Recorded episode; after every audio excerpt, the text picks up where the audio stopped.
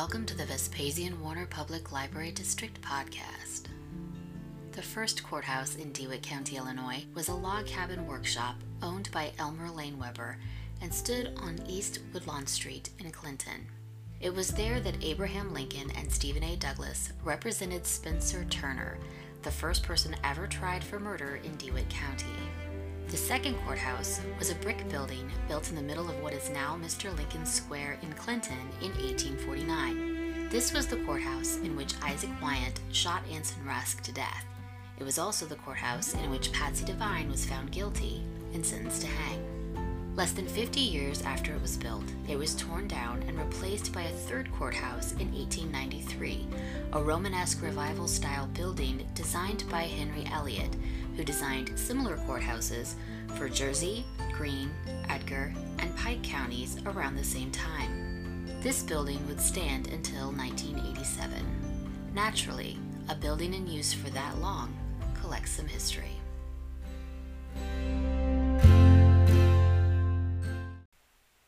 The cornerstone of the courthouse was laid at the northeast corner of the building on July 6, 1893, with a ceremony.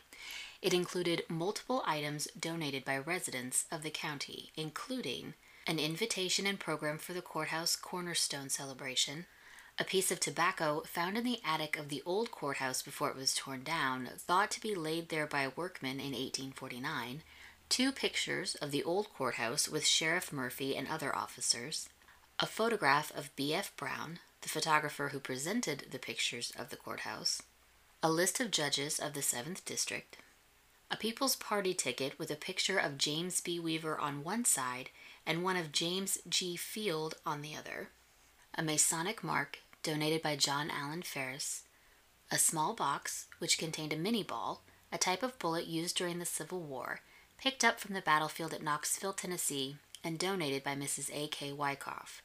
A $100 bill issued on April 6, 1893, donated by C.P. Graham, a member of Company B, 94th Illinois Volunteer Infantry, a personal card of A.H. Barber dated 1891, a list of all the old soldiers in the county, copies of five newspapers the Clinton Public, the Clinton Register, the Weldon Record, the Waynesville Signal, and the Illinois State Register of Springfield.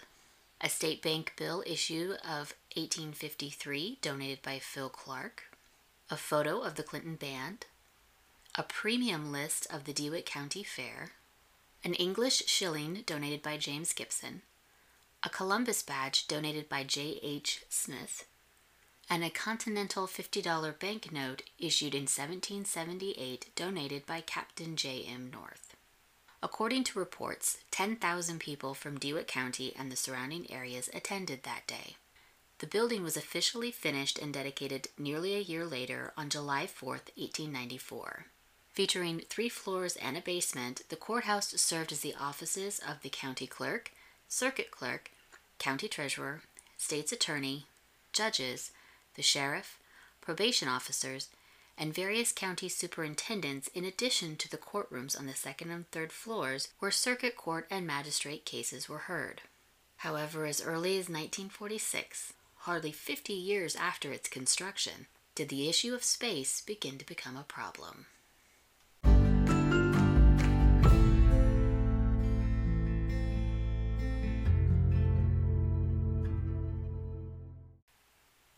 The courthouse served as a central storage location of all of the county clerk and circuit clerk records.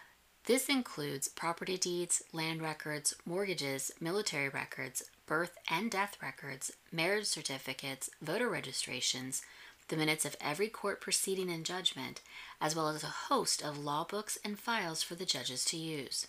Most of the records were kept in bulky binders. However, volumes of records also fell victim to time. In the 1950s, more than 20 volumes were restored by Lester Rausch, a representative of the American Bindery and Supply Company of Minneapolis. He did his work right there in the courthouse, utilizing a small office to rebind the volumes in an intricate process of removing the backs of the books, freeing the pages from a strip of tape, carefully scraping off the glue, and then retaping and gluing the pages, pausing at intervals to press the new contents under a 50 pound weight before finally rebinding them in new leather covers. The process could take up to three days per volume. But as much as these records deserve to be preserved, the reality was the lack of space in which to house them all. In 1946, one entrance of the courthouse, the North Porch, was bricked up to create a storage vault, but it wouldn't be long before that too would become cramped. In 1963, the South Porch was also enclosed, though at less expense.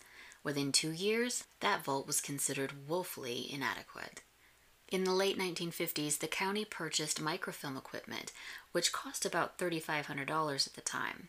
They housed it in a small office of its own with a full time operator.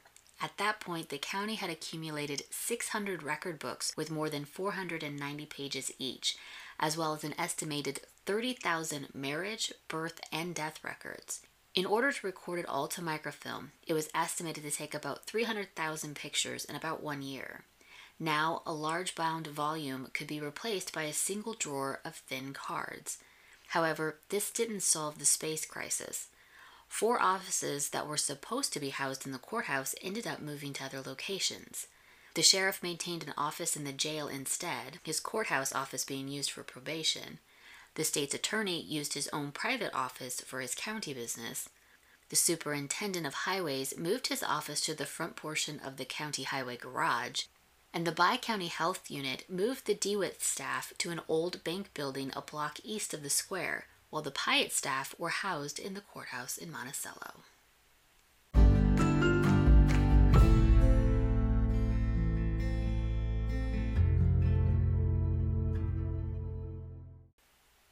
From the outside, the courthouse looked like a solid structure, though the bell tower had been removed in 1946 due to concerns. On the inside, however, preference and lack of maintenance showed. The second floor courtroom and jury room were well maintained, of course, with updated tile floors, benches, lighting, and paneling, as well as new tables and chairs in the jury room. However, by 1965, the third floor, which contained the circuit court galleries, had been sealed off to use as storage space. The stairs that led to the floor were dimly lit and dangerously twisting, an accident waiting to happen. The basement was another kind of horror show. Housing the public restrooms and the furnace room, the men's room was accessible by a set of treacherous stairs. The foundation was in terrible looking shape and the sandstone ledge was chipping away. The wash basin was nothing more than a wide, dirty sink with a spigot. The women's restroom wasn't much better. In fact, it was only accessible from the outside of the building. In addition to the restrooms being in a deplorable state and the only furnace room access being through the men's room, the rest of the basement layout was terribly confusing. With all of the nooks, crannies, and hallways, it was easy for a first time visitor to become lost.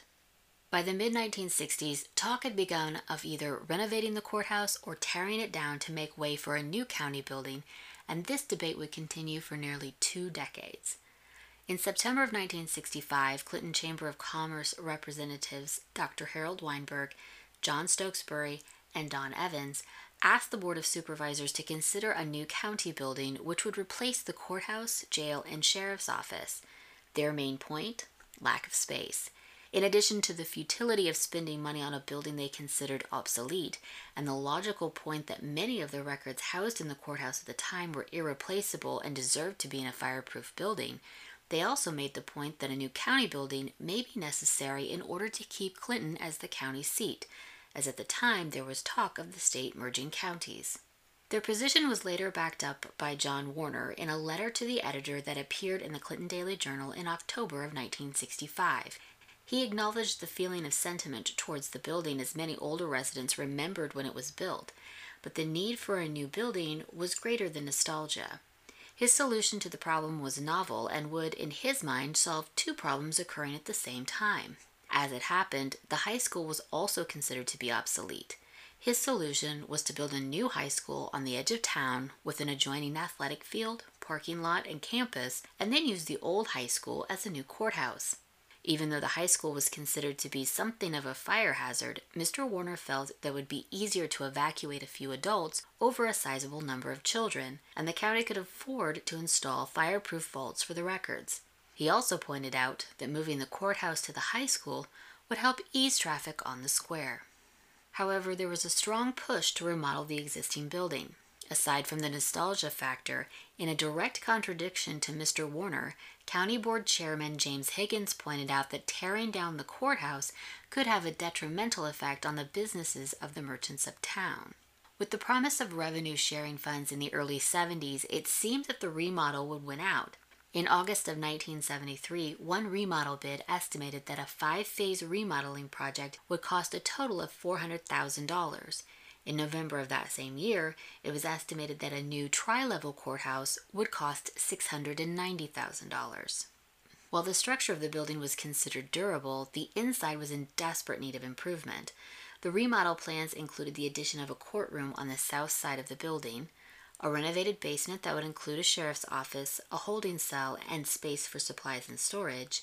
The first floor plans included two courtrooms and court related offices, as well as the county clerk and treasurer offices. And the third floor would include additional space for the jury commission, the county school superintendent, the state's attorney, and the supervisor of assessments. However, there were concerns that the revenue sharing wouldn't last long enough to pay for the remodeling or new construction. There was also opposition to raising taxes or using bonds. And of course, there were continued complaints that any renovations wouldn't be able to adequately address the space issue. At a DeWitt County board meeting in October of 1973, Judge John Schunkweiler stated that the number two courtroom shouldn't even be used as a courtroom, and that there was a demand for adequate courtrooms, a jury room, a probation office, a law library, judges' chambers, state's attorney's office, and adequate restrooms, none of which the building would be able to accommodate with any remodel. At the time, DeWitt County had the largest caseload of the 6th Judicial Circuit and the worst facilities. At the same meeting, concerns were again raised about the possibilities of counties combining and Clinton losing its place as the county seat due to a lack of an adequate courthouse. But as with the remodel, there were questions about how to finance the building of a new courthouse and no good answers. The debate between remodel and new building would continue for the next few years, but by the next decade, a decision would be made.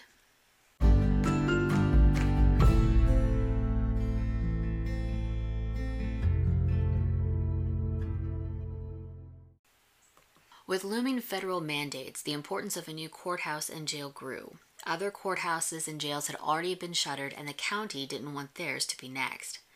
By 1980, it seemed the decision had been made to construct a new courthouse on Washington Street across from City Hall. However, this decision wasn't without its own issues. The DeWitt County Board initially voted to remove the first architect in charge of planning the new courthouse at first citing the proposed cost, five to six million dollars, and then revealing it was because they were displeased with repair work he'd done on the old courthouse, specifically a pole used to brace a sagging truss for which the city was billed $3,000, a cost they felt was severely inflated.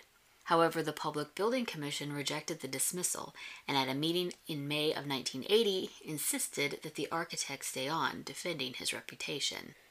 In an attempt to reduce the cost of the proposed new courthouse building, initial plans were scaled back, removing some of the space requests, such as personal restrooms and conference rooms, and reducing the size of other spaces, as well as offering alternative plans featuring the building without an ESDA office, which would reduce the cost to around $4 million, and a building without an ESDA office and a jail, which would reduce the cost to around $2.9 million.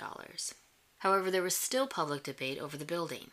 In November of 1981, an advisory referendum was added to the election ballot about whether or not a new courthouse should be built, though the county board would not be bound to the results.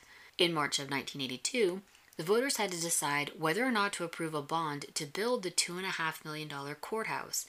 The DeWitt County Board favored the build, believing that a new building would be a better investment than renovations on the then 89 year old building. $2 million would be spent building the courthouse, and $500,000 would be used to acquire and improve the proposed site. Interest from reinvesting the bond would be used in part to augment the interior furnishings from the old courthouse. But the DeWitt County Taxpayers Association opposed it, citing that the proposed one story building would be harder to heat and cool than a multi story building, and that the intended site for the new building already had drainage problems, something a flat roof would exacerbate.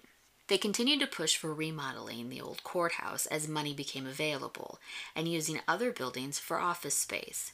It was believed that remodeling the old courthouse to keep it up to code would cost the taxpayers less per year than building a new courthouse. They also continued to question the funds that would be required to build a new courthouse.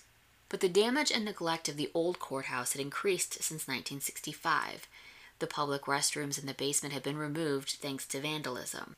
The constant water seepage made it impossible to convert the area to storage space, and the wooden stairway was considered a fire hazard. The third floor, which once featured a view of the second floor courtroom, now only saw a false ceiling. The central stairwells were blocked off as a fire hazard. Evidence of roof issues manifested in pigeon droppings and buckets. A skylight, stained glass windows, and a once grand mural had been lost to time and grime.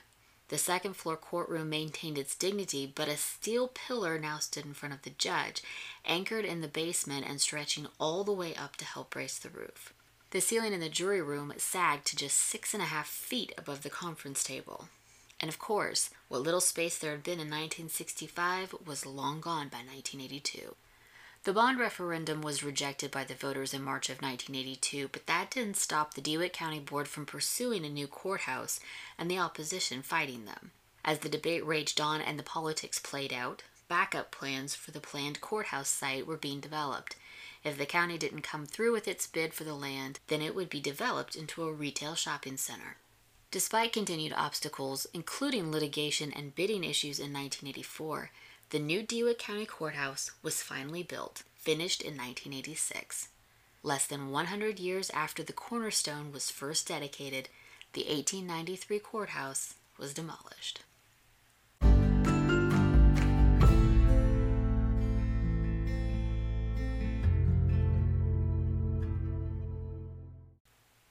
In 1994, an auction was planned for the May Days Festival. One of the pieces to be auctioned off was a stained glass skylight salvaged from the 1893 courthouse before it was demolished. Upon seeing the notice of the auction in the local newspaper, two DeWitt County women, Myrna Tucker and Charlotte O'D, seized the opportunity to salvage a bit of history thought to be lost to demolition. The women contacted Mike Richards of the Renaissance Studio in Farmer City, an expert on stained glass. They then sought the approval of the County Property Committee and then met with the DeWitt County Board. The result was an appropriation of $1,600 to restore the stained glass skylight. The window itself was six feet across and featured eight other stained glass pieces that formed an 18 foot flattened dome. At the time of the restoration, the skylight had been covered for years by a false ceiling and was covered with years of grime and soot. The design was unintelligible. After being stored in the old jailhouse to prevent further damage, Mike Richards transported the stained glass skylight to his studio and began the painstaking restoration process, which included cleaning and resoldering every piece, rebuilding the window from the center outward. New lead stripping was used on both sides to prevent sagging. Lead solder and a top coat of putty made it water and weatherproof. It was discovered the skylight had been made in the form of a bullseye. The center featured hand painted panes of stained glass depicting a young man in medieval dress playing a violin for the man in the moon, who's depicted in profile. Architect Henry Elliott, who designed the 1893 courthouse, designed the dome to include the skylight that would have been seen from the first floor rotunda. Unfortunately, the name of the artist who painted the skylight is currently unknown. The restored skylight now hangs in the southern window of the current courthouse.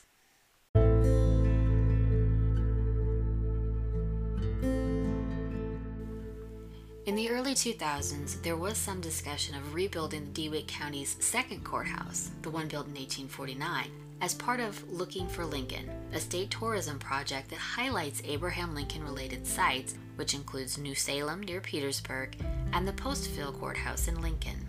However, nothing came of the project. A mural of the 1893 courthouse can be seen in the post office, and a picture of it with the bell tower is on display outside of periodicals in the library.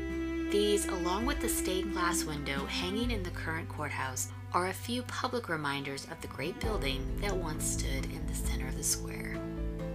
Thank you for joining us. For more information about the Vespasian Warner Public Library District, please go to vwarner.com